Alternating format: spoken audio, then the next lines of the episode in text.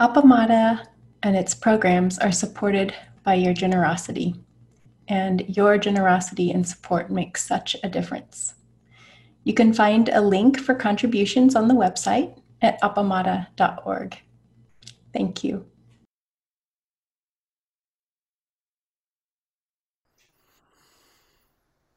Thanks, Maria. Thank you, Kim. Thank you, Lori. Thank you, Anne. Uh, thank you, John, who was Jisha before. Everyone in the Zendo in Austin, greetings today. Everybody on in the Cloud Zendo, I send you my greetings, and people in Sister Sanghas, and, and anybody who might come across this a recording of this talk later on. Thank you so much for, for sharing this time with me. You are a, a precious resource for the world of compassion and loving kindness and forbearance and sympathetic joy. I know this. I've, got, I've gotten to experience this, and you should remember it. Thank you again for sharing this time with me. I want to talk about meditation practice and about life practice as antidotes to despair. And I'm going to talk about some things that I find extremely triggering. Uh, and I want to warn anybody who might be triggered by this that that I'm going to be doing this. It has to do with the implications of of uh, the rulings uh, by the Supreme Court, particularly on the Roe versus Wade uh, decision that happened in June, and uh, if that's, you know, if that would be terribly triggering for you, you might want to skip this for now. Uh, otherwise, if you can, if you can be here with me, it would be a great, a great blessing for me. Um, I want to start by talking about meditation practice and um, uh, experience that I've had. Uh, I've been taking part for the last couple months uh, more regularly with the, the group that meets on Wednesdays, the Appamada group that meets on Wednesdays called Zazen and Sharing, which was uh, set up by Kim Mosley, I believe, and has been led most uh, regularly by Kim and by Ellen Hippard. Um, and um, it's a wonderful opportunity for me uh, to be able to take part with it. Uh, for some time, that group has been working through the book uh, training and I'm sorry, yeah, training and compassion, Zen teaching on the practice of Lojong by Norman Fischer, and most everyone here is going to be familiar with that. But uh, um, it's one of his best books, I'll say. I've read it a couple of times, and and every time I read it, I find something new. Uh, Lojong training, if you're not familiar with it, is from the Tibetan tradition and it comprises a whole life of, of practice um, in, in a very uh, zippy kind of a way. It's, there's seven points and 59 slogans. And the, briefly, the points are uh, number one, resolve to begin. Number two, train in empathy and compassion. And that's both relative and absolute uh, forms.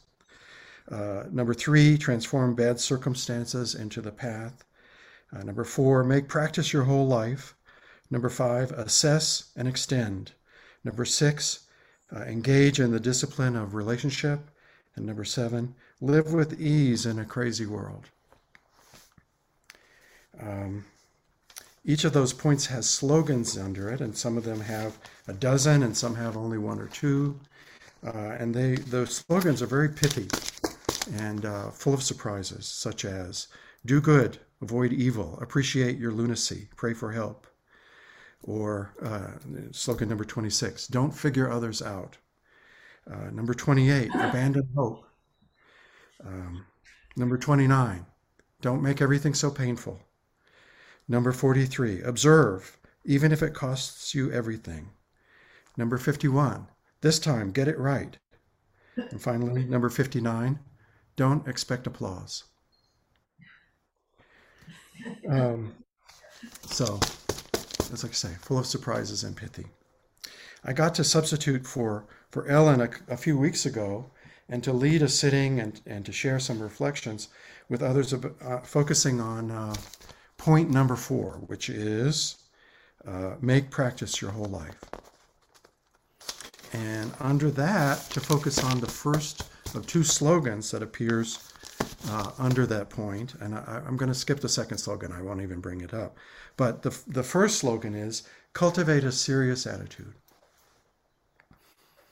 And Norman Fischer breaks that down, uh, and it shows how that is broken down in the Lojong practice into five sort of branches or strengths that amount to, to having a serious attitude. One is to remember uh, what we really want. As Flint says, that's what discipline is, is just to remember what you really want.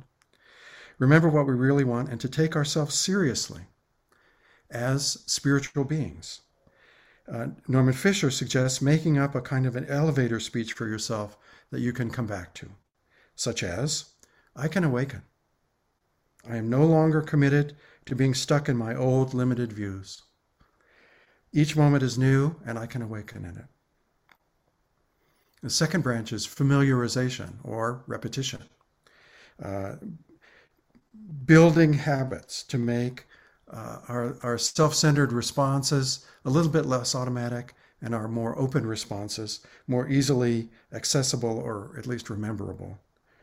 Uh, Norman Fischer says repetition is the true soul of spirituality.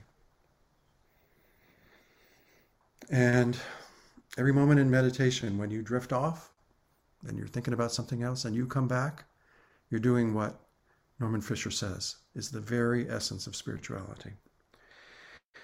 Uh, the branch three is called Seeds of Virtue, and that is a recognition that we have within us and a noble heritage as human beings.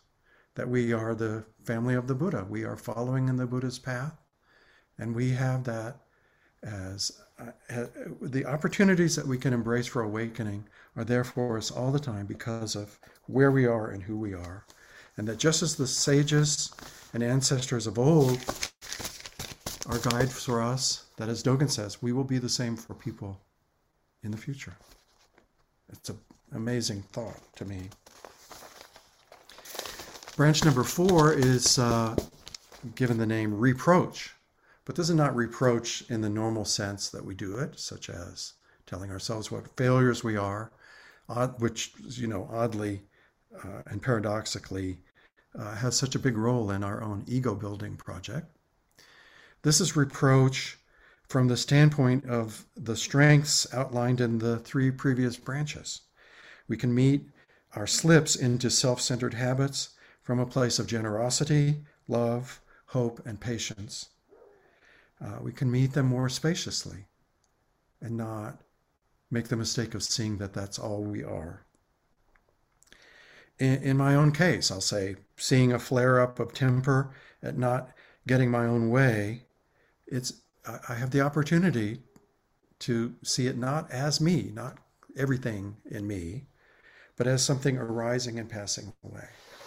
And in fact, in working with this over the last several weeks, I've just been astonished to see that I have a kind of simmering fury at, you know, at everything.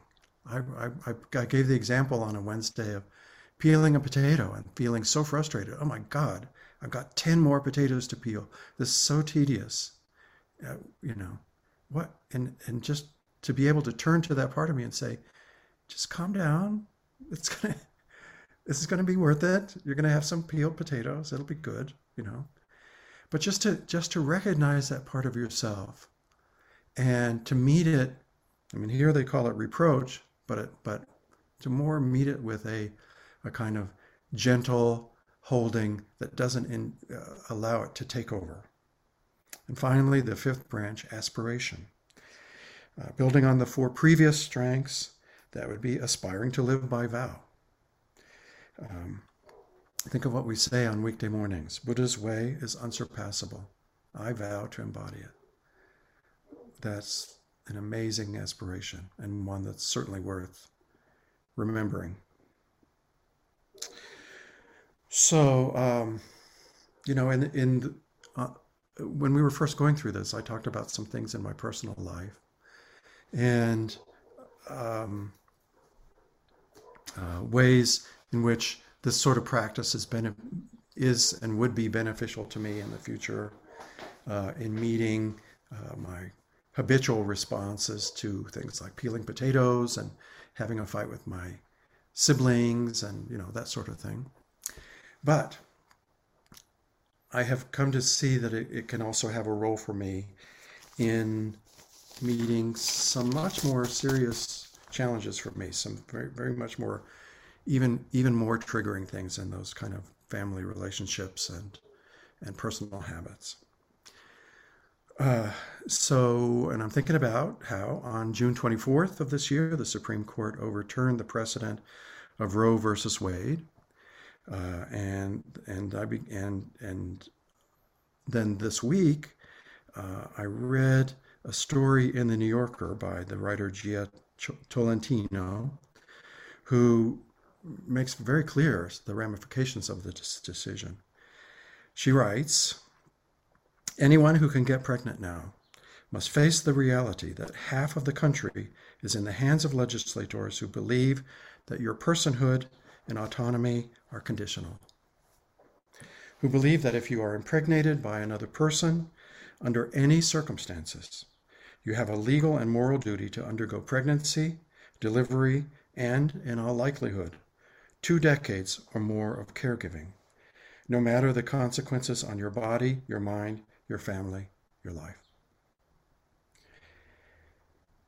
Uh, so,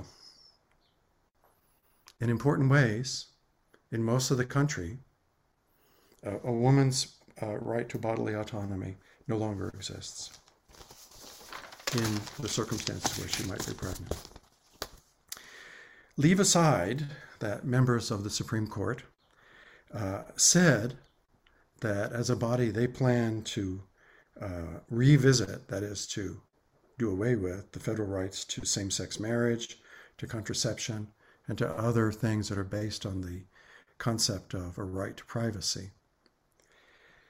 Um, that's bad enough, but what fills me with despair is how governments are getting set to criminalize a penumbra of activities around uh, around abortion. This has already happened in Texas. Uh, where it is um, illegal to provide a ride, to provide financial support, to provide counsel, to provide information, to help other people cross state lines to uh, get to uh, uh a state where it would be legal to have an abortion. Um, and famously, if you're an Uber driver and you give somebody a ride to an abortion clinic, a vigilante can sue you for $10,000. Um, the internet and, and um, uh, apps have exploded the dangers for pregnant women uh, who, who might want to uh, have an abortion and made it so that essentially they cannot avoid self incrimination period tracking apps, which are apparently common, and location data on smartphones can be hacked and sold and then subpoenaed as evidence. Credit card companies routinely sell records of transactions that can be traced to lead to a prosecution for illegal abortion. Lawmakers are already starting to set up border patrols, or as in case in, in Texas, rewards for vigilante actions to criminalize anyone who provides support. Finally, and to me, as, as Ms. Tolentino points out, the most nightmarish ramification is the potential for the criminalization of all pregnancy and miscarriage. Tolentino writes both abortion and miscarriage currently occur more than a million times each year in America. And the two events are often clinically indistinguishable. I've had family, I have and have had family members who have had abortions. I've have had and have family members who have had miscarriages. And the thought that the state is going to take an active role in monitoring these activities that are so personal is very triggering to me, very frightening to me. Uh, Tolentino describes state efforts to create databases of all pregnancies so that miscarriages can be scrutinized under criminal law. This country has long been hostile to women. Justice Alito, in writing his, his decision on Roe versus Wade, says that a right to, abortion does not occur in the Constitution. The word women or woman, words women and woman, do not occur in the Constitution either. I remember my oldest sister, who later became an, an anti abortion activist and uh, a, a very committed conservative. Uh, I remember in the 1960s when, as a divorced working mother with three small children, she could not get a credit card unless there was a male relative to sign for her. In case, in this case, my father. That seems pretty minor now, compared to a situation where half the population no longer has the the right to make decisions based on personal bodily autonomy, and where other people will be invited and even required by law to be to, to exercise vigilante justice.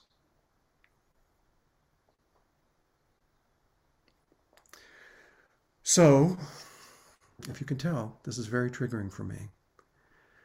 And I've been my thoughts have been churning and I've been flailing about what can I do? How can I even begin? I mean, I do the usual small things, but they don't amount, I don't think they amount to much. But what else is it can I do? And what has this got to do with my practice? What in the world can sitting on a cushion and staring at the wall have to do with that?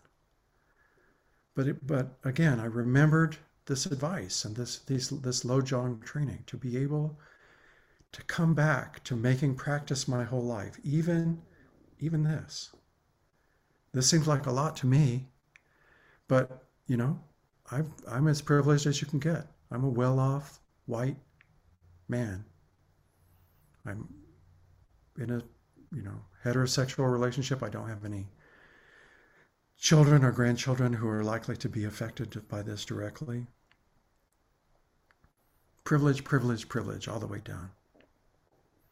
And yet, this is this seems like a lot to me. And uh, imagine, you know, being someone like the Dalai Lama, someone like Thich Nhat Hanh, forced to leave your home because of upheaval, uh, and uh, all the all the people and all the suffering in all the world. How is it possible that practice can help? So, I want to, in in choosing this today, I want to focus not on practical things that we can do, but finding the the the very energy that we need to be able to um, to be able to keep going forward and to have a sense that we can have an effect in this world and that and that our practice matters and that we can it can help us be of service to others and to all beings. So I want to I want to I, I should have mentioned this before. I'm sorry. Kim, is it possible that you could bring some paper and writing implements for people in the Zendo and, and folks? Can you take a couple minutes to find some paper if you don't have it and a, and a pen if you don't have it already? I just want to give you a, a brief writing prompt and ask you to write for a couple of minutes. And then, if you're willing to, to share uh, with the group what it is that you've written. As a writing prompt, Please write down. Make practice your whole life.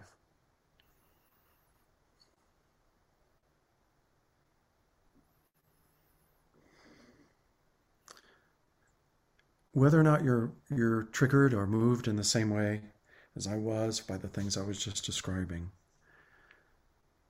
or if there are other difficulties on the path for you of any kind, ask yourself how they can become part of your practice. And can your practice help give you the energy you need to live by your vow?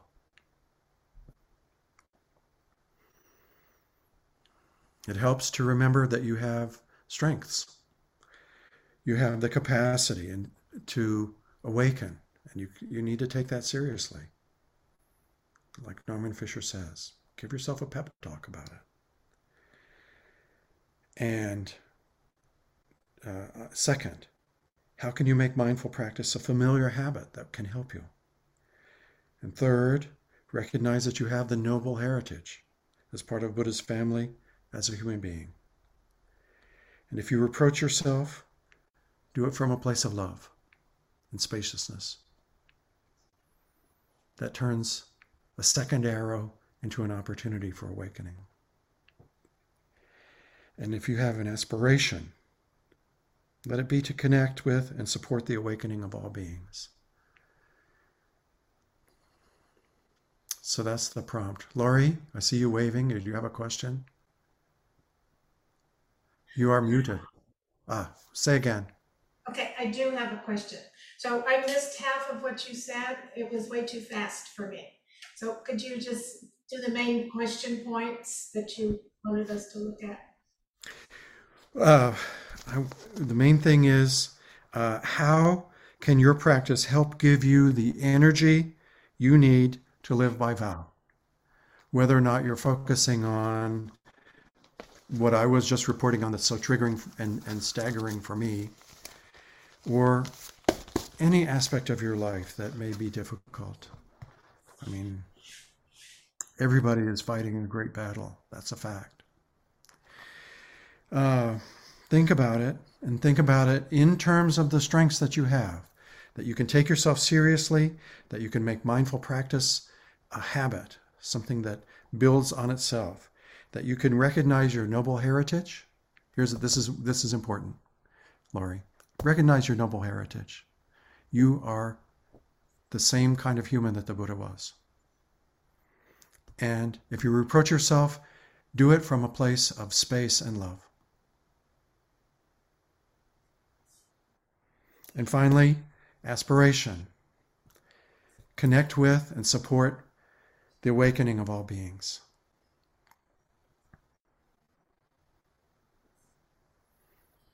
So the writing prompt is what I said at the beginning. Can your practice help give you the energy you need to live by vow?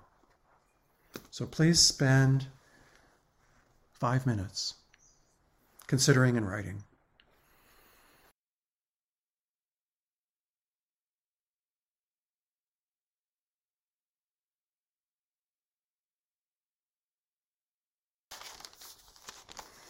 So, on the question, can practice give you the energy you need to live by vow? Do you have anything to share?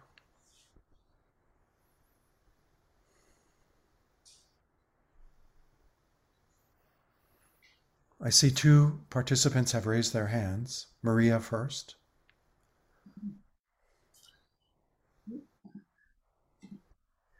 Yeah, I really liked these questions because um, I mean, I, I, just shall I just write what I say what I wrote or um, you. Uh, I mean, my, my practice helps me to sit with the emotions that are stirred up in me, in by you know that are stirred up by the reactivity in the world, by the injustice in the world.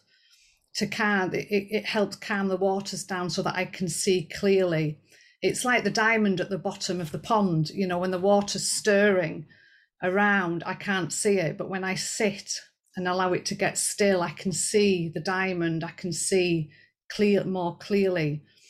Um rest, resting with each step of life breathing and pausing taking the learnings of my ancestors with me so that i do not add to the suffering.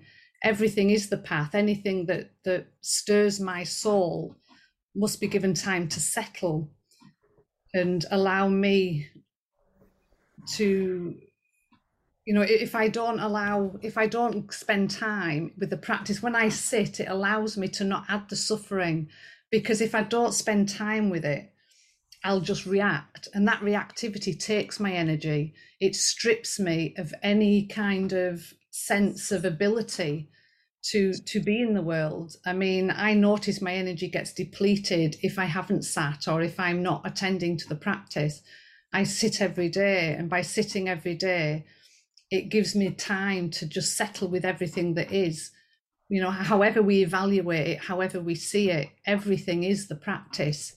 Everything that comes my way my daughter being ill my mother being ill you know the abortion rules that are you know harming people is all the practice it all stirs me and causes a reaction in me if i don't sit with it then what will I do? Where will what place will I be responding from? I won't be responding from a place of settledness. I'll just be replacing from the same place that everybody else that's causing harm is responding from. So for me, it's absolutely essential that I sit and that I I read the teachings, that I learn from the ancestors, you know, because what they what they have to say in the teachings really guide me to just keep coming back to my breath, keep coming back, just keep coming back with every step. You know, the way I open the front door, the way I sit in my car, you know, is all part of my practice. It's like we never leave the meditation cushion for me.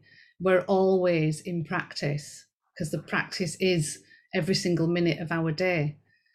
You know, it's um it's it's kind of like at first it was like just on the cushion and then I get up and carry on. And now it's you know as, as you go along you you recognize that every single thing is the practice and to see it that way and to take everything as an opportunity to just come back and get still and then come from that place again. So that's that's me anyway thank you. In um, thank you thank you so much maria i'm, I'm reminded that in um, Ordinary Mind or one of her earlier books, Joko Beck, has a parable of a person who leads an enlightened life. And basically, she says, an outsider couldn't tell. They're just, it's not what you do so much as the way you are approaching what you do and your openness to life as it is. And that that doesn't necessarily mean a lot of drama. But as you as as you are describing like the the challenges that you have in your life being able to to draw on that for energy and solidity and composure even in an ever-changing environment. That's a that's a wonderful lesson to share. Thank you very much. And to forgive ourselves whenever we we do go back off track and to just come straight back. Don't spend time judging and evaluating ourselves. Just come back again. And I always remember what um, Jung says that, you know, what is unconscious becomes our fate. So mm-hmm. it's really spending time. That's what the practice helps us to do. It helps us to look at what's driving us, the unconscious habits and beliefs, and helps them when we sit, they come to the surface and we really get to see what it is we do. Mm-hmm know, and it's when we can see what we do, then we can do something different. We, have got a choice then. We have space. Yeah. And it may be so uncomfortable when they first come up and so frightening. Mm. And yet, that is the path to freedom, just as you're pointing to. Yeah, you feel like you're getting worse at first because you see everything. You're not getting worse, you're just seeing it, you know. Mm-hmm. so it's like hang in there, you know. Yeah, and, and get support from teachers and other Sangha members. Yeah, thank you so much, Joel. Thank and I'll bring Nelda down next.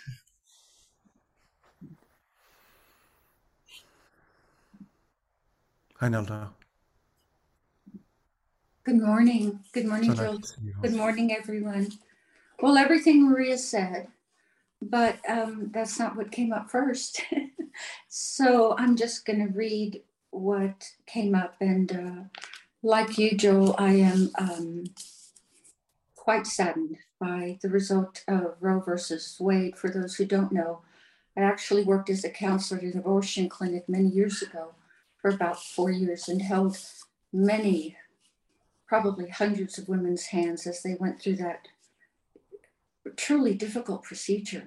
I, I can't remember one that said, oh, this was a piece of cake. No, not a one. So um, this issue is as as is every every aspect of our of our lives um, is touched by our practice. So I'll just read what I wrote and add everything Maria said. And Maria, by the way, thank you up for bringing up our shadow sides that hide in the dark and that need as much attention as our conscious sides because they are the ones that sabotage us in our practice. So like you, I'm very, I try to be very aware of those so that we can reach um, reconciliation and work together, both the shadow side and bring them into the light and make them part of the practice. Thank you for bringing that.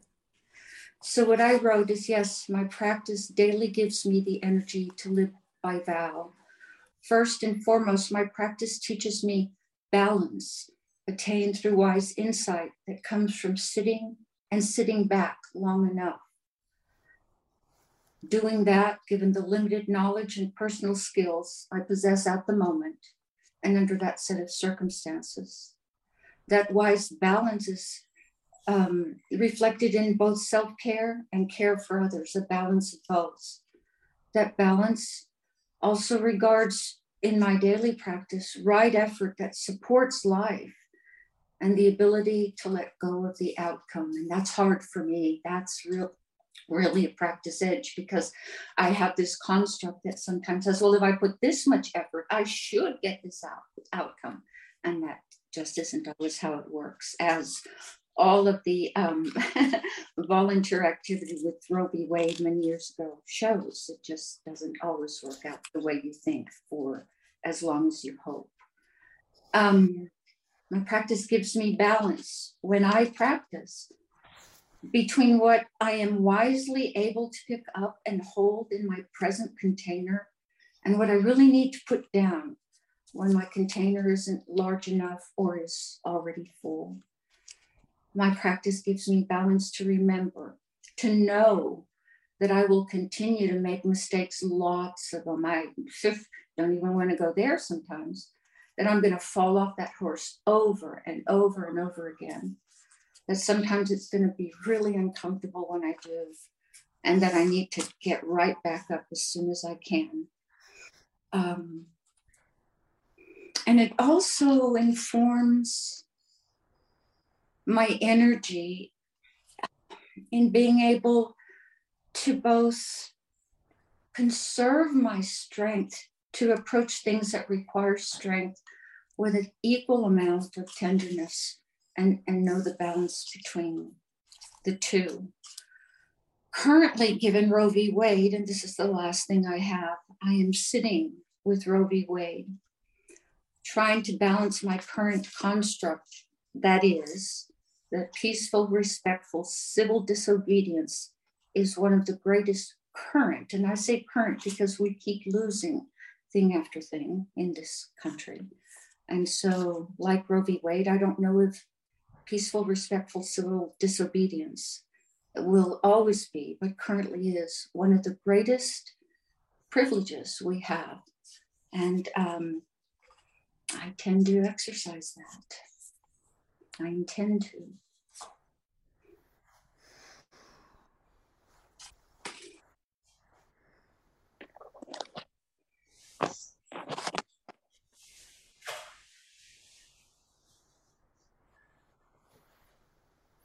I see Joan Harmon. Hi, Joan. Uh, hello. Um, like Maria said, you know, it's important to slow down. And uh, I have to remember to use my practice instead of just pushing things aside and, and going on through. And one of the things I recognize when I'm triggered is that I am caught in my self centered perspective. And uh, I try to start expanding my view. How might others uh, with a different perspective be considering this? How could they possibly see it the way they appear to be seeing it? And then I work on having compassion for them and myself as we muddle through life trying to live in a worthy way. And that compassion provides the nourishment uh, to deal with my hurt and, and grief. And that's how I use my practice. Can I, can I add on to that? That, yeah, no, so one of the things that came up for me was that, uh, my practice, um, allows me to look, turn towards difficult questions. And so, hey, you know, in the case of abortion, isn't a human life involved? I mean, that's the other side of the argument. Um, I am pro-abortion, but I, I have been really thinking hard about that, and similar to what Joan said, like, how is it that other people might have this belief and hold to it with other moral conviction? And my practice lets me think about that and get close to that without uh, uh, being afraid myself, being defensive.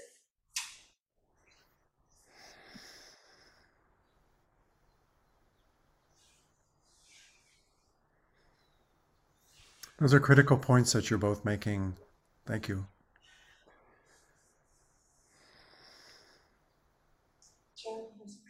Uh, John Mueller would like to speak. Please.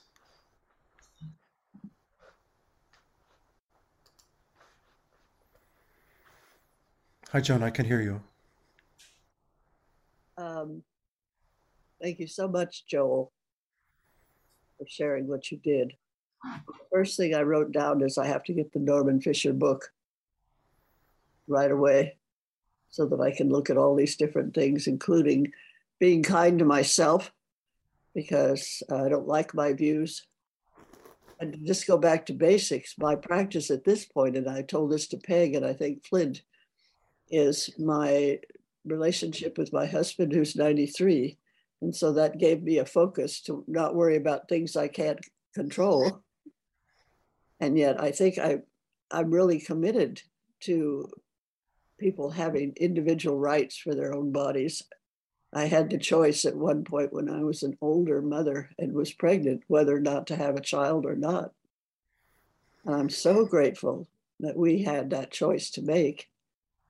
And our choice was to have our son, who is a wonderful human being. But I would promote, I would support anybody in that difficult decision. But basically, I need to go back and look at Norman Fischer so I have some points to talk to myself about. That's all I can say. But thank you so much for making this uh, apparent to us. How to how to look at life with this interesting and almost not cheeky, but quick, you know, as you said, short little things to that are really powerful. And I thank you so much. And I'm glad you're able to participate from far away. Good luck to you. Thank you, John. Thanks for being here with us, Bill.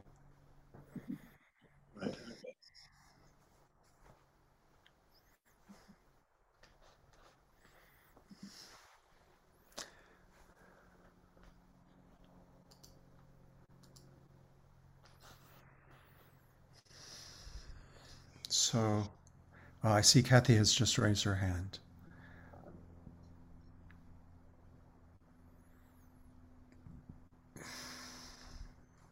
Good morning, everyone. Uh, thank you, Joe. Uh, I'll just spend a little bit of time. Uh, when I was a nursing student, my first OB patient was a 12 year old.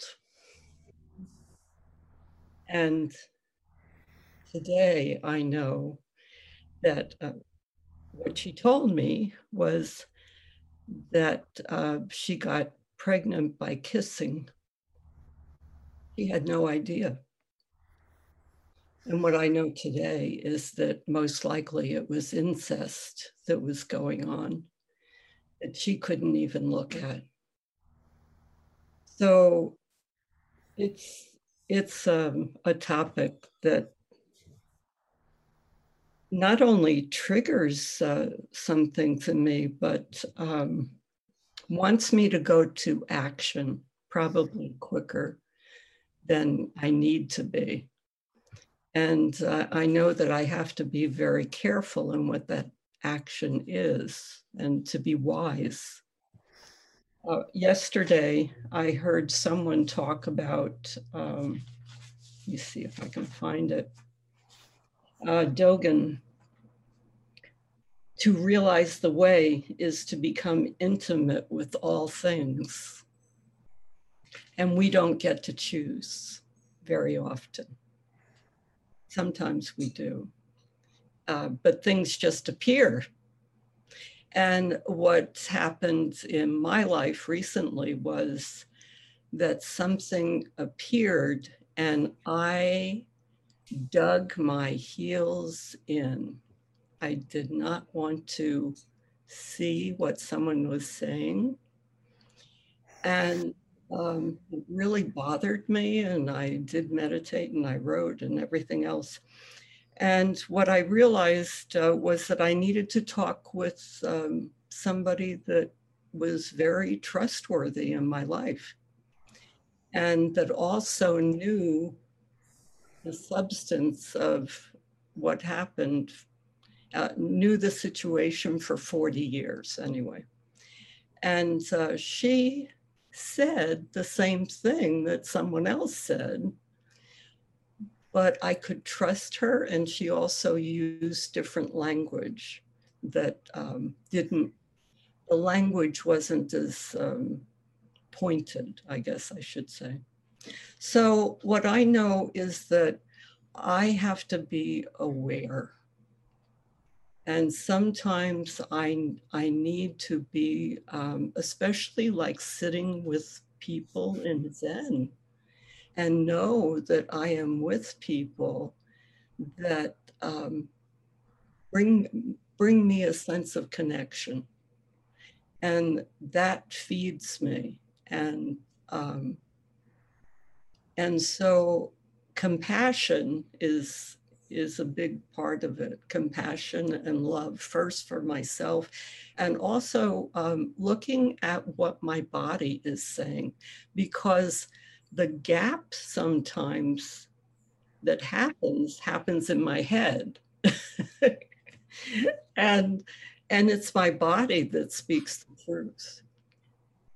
And um, and i when i went through this process all of a sudden i had this burst of energy the next day and it didn't weigh me down and my body was so content and uh, so that's a big part of how I know that I'm probably going in the right direction. This, this feels wise. So that's what I have. Thank you.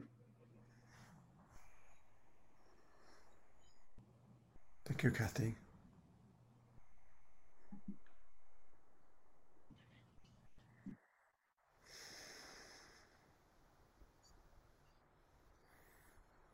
Timekeeper, shall we close with our ceremony?